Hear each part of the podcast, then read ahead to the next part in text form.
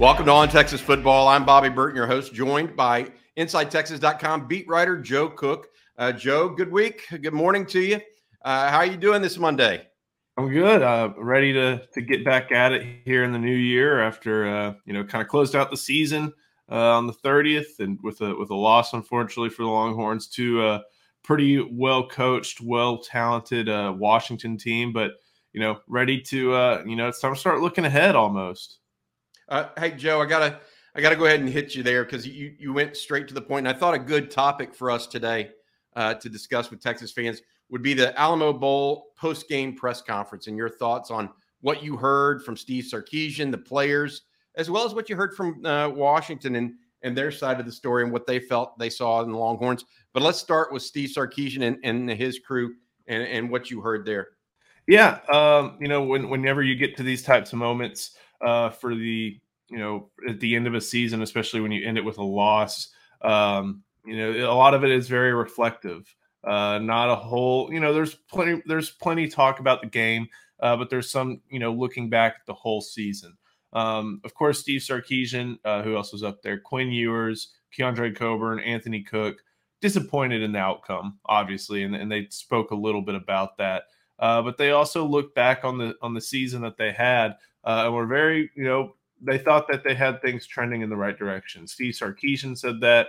Uh, Quinn Ewers said that. Keondre Coburn, who is, you know, obviously he's he's accepted an invite to play, I think, in one of the East West Shrine Bowls, and uh, you know, Anthony Cook, uh, I think, also, um, you know, has a year left, but probably exhausted his eligibility uh, in his mind. Uh, you know, they they look back and said, you know, we st- we've seen a lot of progress under Steve Sarkisian um, and Sark pointed that out too. Uh, trying to think about the game specifically, there was a lot of praise uh, for for Michael Penix. I didn't get a chance to listen real closely to Washington's because by that point it was, I think it was like twelve thirty in the morning, and I just wanted to get back to the hotel after I got my stuff done. So I didn't pay too much attention to Huskies, unfortunately. But one thing that stood out to me, um, and is, is what Quinn Ewers had to say and that's that he realizes that in addition to all the other aspects of his game that he needs to, to uh, improve, he knows that this team's losing Bijan Robinson and Roschon Johnson and DeMarvion Overshown and probably a, a, host of other really experienced players. So he's got to be the guy to to step up and take a little bit more of a leadership role uh, for the you know for the team next year, and that'll be a an adjustment for him. He's always, and he even mentioned this himself. He's always a lead by example type guy. I think that goes back to his days at Southlake. Not the biggest, you know, biggest personality, I guess, on the field, off the field, in the locker room. But he said he's got to work on that. He said he has to improve that. And um, I, if anything, Quinn Ewers has been very self aware. I feel like about his, you know, his pluses, his minuses, and what he needs to work on you know, he talked about how he needed to work on, at least before this post game press conference, work on his footwork, work on mechanics, work on fundamentals. Aside for that one fourth down throw to Xavier's Worthy, Xavier Worthy's feet, looks like everything was in pretty good shape uh, for that game. Um, you know, he's still a freshman. There's going to be some improvements, but he started to look a little bit more like the player uh, so highly rated and regarded out of high school. Now he's got to step up because when you're that type of player – there are a lot of expectations levied on you. Um, you know, you, you are you're more than likely going to become the face of whatever team you join if you're a you know top two or three prospect in the country. Uh, you know, you look at another quarterback with a high rating. You know, Trevor Lawrence. He became the face of Clemson. It took some time, but he f- became the face of Clemson. Different circumstances happened at Georgia. Justin Fields became the face of Ohio State. Uh, you know, Caleb Williams is now the face of USC, and rightfully so. So there's a lot of expectations, and he realized that some of that is it has to do with off-field stuff, and that's an area where he needs improving. Um, in addition to all his other, you know, on-field aspects. Yeah, it's very interesting to me in listening to those uh, press conferences uh, that uh, he spoke almost exclusively to his on-field leadership role needing to improve and off-field leadership role. He did not mention his dropbacks or his pass sets or uh, you know arm motion or any of that stuff. He talked exclusively about becoming a better leader, and I thought that was uh, uh, somewhat revealing uh, because if you think about it, uh, to your point, Texas is losing not only Bijan, but Roschon. really was the heartbeat of the team. Guys like Keondre Coburn are moving on, Moro Ojomo, uh, Anthony Cook, as you mentioned. I think he's playing the Hula Bowl. There are a number of guys uh, that are moving on that have played and been around Texas football for a while. This may be the ushering in of really the true Steve Sarkisian era because now almost exclusively all of the guys, uh, with the exception of a few seniors to be like uh, Jerrin Thompson, uh, like Jaylan Ford, will have been uh, recruited by Steve Sarkisian, uh, even if it was as a transition class uh, per se. So uh, guys like JT Sanders are going to be expected to step up. Kelvin Banks, you hope, takes on a bigger uh, voice role on the team, uh, as well as uh, you know you look around and, and, you think maybe a guy like Jahdae Barron can take a bigger role.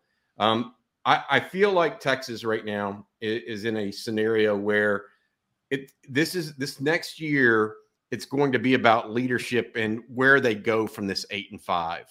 It's one thing to just um, let it happen to you. It's next it's something else to take that next step and that's that's what we're going to see this offseason.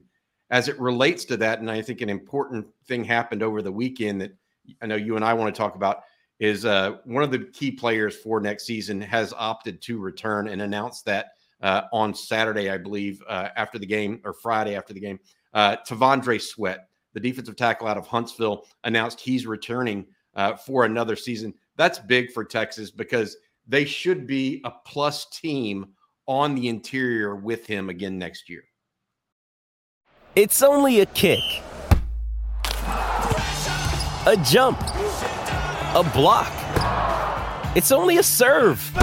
It's only a tackle, a run. It's only for the fans.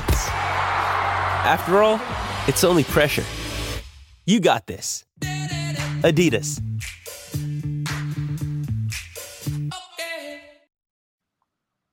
Yeah, and I think that uh, the, one of the big reasons that the Texas interior defensive linemen were thought to be such a strong unit this year was because of how eh, the depth that allowed Bo Davis to rotate guys at that position. I mean, you had Keondre Coburn, you had Moro Ojomo, you had T'Vondre Sweat, Byron Murphy, Alfred Collins, and then even some other guys like uh, uh, Vernon Broughton and maybe one other those guys got plenty of snaps. And so that allowed for all those, you know, big 300 pound players to, to play at full tilt a little bit longer. And they, and the Longhorns needed that considering how many games their offense didn't hold up their end of the deal. And they ended up being out there for 70, you know, sometimes 80, sometimes 100 plays. Uh, T'Vondre Sweat, I think, was able to, to definitely uh, reap the benefits of that. You know, he had his best year of his career um, has only had like an increasing trajectory going back to his freshman season 29 tackles, four passes defended, a lot of batting stuff down at the line. Uh, you know, trying to see if what are some of the other stats like tackles for loss. Can't quite see it uh, right now, but you know that's still a player who is large and in the middle of that defensive line, and uh, those types. That's the type you need when you kind of have this hybrid two, four, five offense that we saw a lot of this year. If you're going to sacrifice a little bit of size on the edge, uh, a little bit for mobility uh, and ability to drop into coverage every now and then, you need you know some of the heftier guys, and that's definitely what T'Vondre Sweat is. Um, you know, he he got I think a handful of starts this year.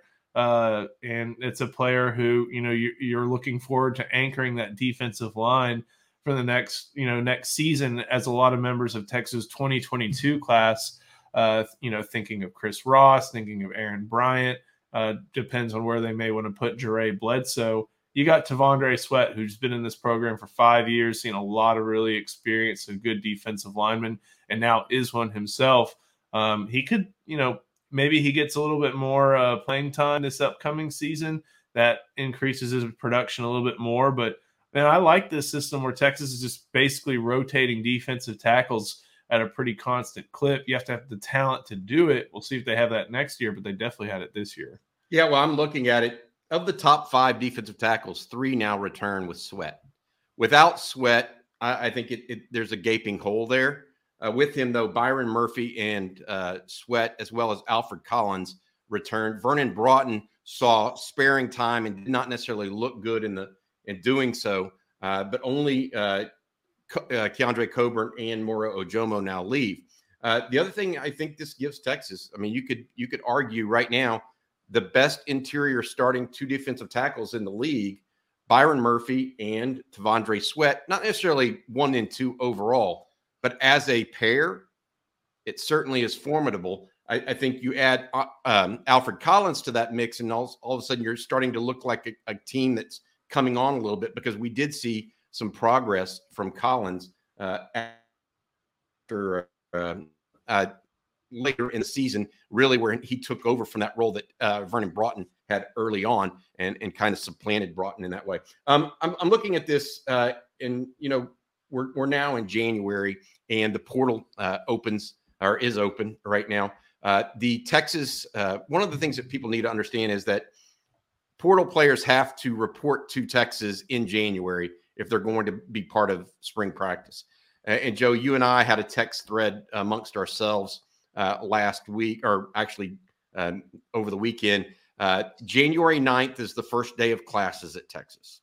So ideally, a guy like Gavin Holmes, uh, the cornerback out of Wake Forest, will already be on campus and attending classes and getting going. However, the drop dead date, we believe, is not until January 24th or 25th, because that's the last day for a student to enroll for the spring semester. Is that is that your read on things as well? Yeah, you know, now that I'm thinking about how we were looking at this last year, that makes sense. And, you know, it does remind you that they are still student athletes despite what else is going on in the sport. But yeah, school starts early at Texas. Next next week, uh, it gets back going. Um, and then like you mentioned, it's I think it's the last day. Yeah, you got you got to prove enrollment or something on that day. And, you know, it's always been one of those odd dates that – uh, you know the recruiting world checks all the academic calendars to check out and that's that's one of them um, but yeah and and if not then i think like you mentioned though any player that's not trying to get enrolled by then you know they they obviously see themselves as a summer enrollee uh, kind of went through that last year with Ochaun Mathis and that recruitment as he tried to finish his degree at TCU before going elsewhere. Um, you know, it, it, you'll you'll either get a flurry of guys, it seems like, uh, guys who are already in, want to make a decision, want to make it, you know, want to find their next place, go through spring ball. Or, you know, you could find people who are in no real rush, which I think would be just to their disadvantage. And then again, you you still have another portal window after I guess it's in May. It's right, it basically right after spring ball. So uh, those are kind of the the timelines. You either get in now and are there for spring ball, um, get in a little bit later and can still do spring ball, or you're just waiting uh, until summer workouts start. Well, I would remind people uh, that Isaiah Neyor uh, actually enrolled at Texas after school started in January, as an example for last year. So this is not atypical, is what I'm. I think what I'm trying to get at here in the portal process although we do believe that Texas could have another portal enrollee or two right on time. Texas is bringing in, it appears, Jalen Catalon, the safety from Arkansas, a guy that would have been a three-year starter uh, at Arkansas, will is expected to be on Texas's campus uh, this coming weekend. We'll have to wait and see uh, exactly when and how that occurs. Uh, one thing I would say to each and every one of you is please check out InsideTexas.com uh, in the interim because uh, as the portal goes, we are going over there. And so there's no way we can uh, do enough video uh, or podcast to cover the ins and outs of the portal this time of year. It's getting ready to be pretty hot and heavy, especially as these bowl games ended. And you might see some new names jump in the portal over the next uh, week or so, or even just the next few days here, really. as we we go forward, um, I want to mention one last thing, Joe. the the Texas basketball team up in Norman this weekend uh, I thought that was a big win. Your thoughts on them because I know you are the beat reporter for them as well. Yeah, watch that whole game. Uh, it's you know, Big Twelve road wins are tough to come by. Uh, I think Jerry posted on Inside Texas that tex- that the Longhorns were the only team uh, in the Big Twelve to win on the road, and that included Baylor going on the road and getting smacked at Iowa State, and uh, Oklahoma State almost trying to steal one in Allen Fieldhouse, but didn't you know didn't end up their way. So um, you know, you saw at the end of that game there's a lot of talent on this team. There's a lot of veteran experience. And the veteran experience is what really took over that game. I think they scored like 39 points in the second half, and 35 were from either Carr, Allen, or uh, Sir'Jabari Rice. So, uh, great, great win to start things off. Always a great win when you can get one over on your on your rival as well. And Texas has had a lot of success in the Lloyd Noble Center in the past few seasons. Yeah. Hey, Joe, I I, I want to borrow this line uh, because veteran and experience that seems to be a theme that's running through not just basketball but football and TCU's run as well as Baylor's a year ago. They had a very uh, veteran, experienced team um, in football. What's it going to take for Texas to get there in football and be a veteran and experienced team? Uh, are they getting closer? Are they still a year away or, or two years away? Uh, they're going to have so many young offensive linemen next year. I mean, I, I kind of just wonder where Texas is on that experienced veteran scale as it relates to football because I think 100% you're correct. Watching them play uh, against Oklahoma, the basketball team, there's no doubt that Sir'Jabari Rice, who's a, I think a fifth year senior effective transfer on the line in crunch time mattered. Marcus right. Carr on the road mattered. Uh, Timmy Allen, senior, ma- th- those things matter in football, in basketball, in all sports. And I just wonder where Texas football program sits in that category right now. Well, I've I've kind of I discussed this even on the Inside Texas message boards uh, the other day. You know, part of it has to do with we've seen way too much coaching turnover um, in the past decade. I, I know you. It's just that's that's been one of the biggest problems. Obviously, they haven't found the right coaches because that's been the source of the turnover. But I feel like you know, as at least compared to the last um, Seeking the truth never gets old. Introducing June's Journey, the free to play mobile game that will immerse you in a thrilling murder mystery. Join June Parker as she uncovers hidden objects and clues to solve her sister's death in a beautifully illustrated world set in the roaring 20s. With new chapters added every week, the excitement never ends. Download June's Journey now on your Android or iOS device or play on PC through Facebook Games you know, let's say one, two, three, four iterations of the staffs that Strong and then Herman had. This is the one that's most likely to stay consistent and, you know, be around a while that gives players the chance to stay and grow within a certain system and do it at Texas. Uh, we saw a lot of turnover after last season, um, and we've seen a lot of turnover from the 2019 class, which you know turns out to be a pretty big dud.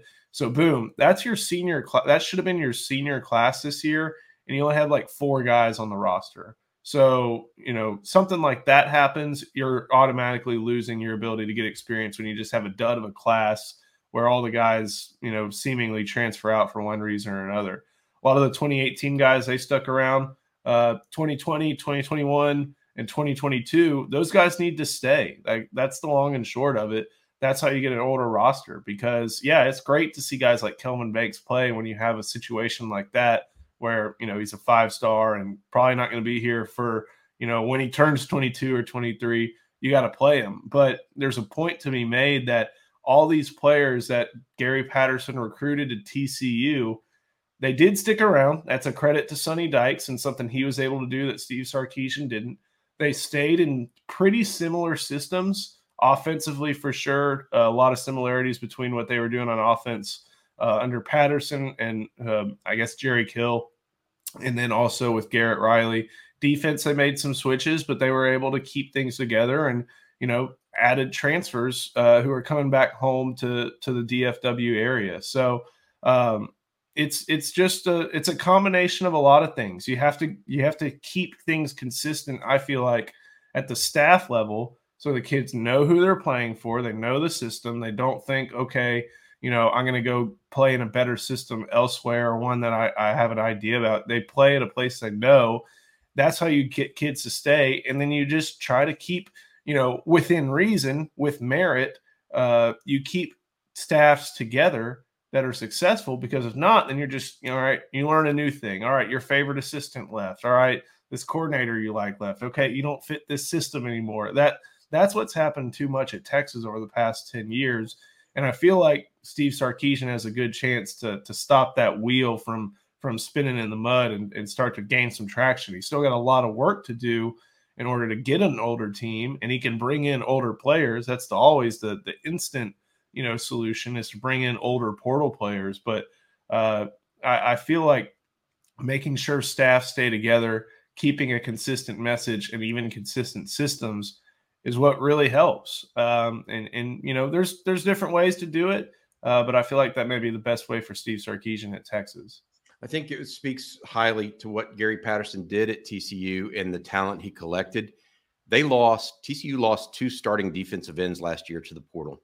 Not only Ochaun Mathis, but they also lost another one, Khari Coleman, to uh, Ole Miss in the portal. Yet still had enough talent in the cupboard uh, to really do that. Yes, they did get uh, a couple of starters on defense via the portal, but largely speaking, that defensive group uh, that uh, is now in the national championship game was recruited by Patterson, uh, and they had the depth to withstand it uh, as well. So, hey, Joe Cook, I appreciate it very much.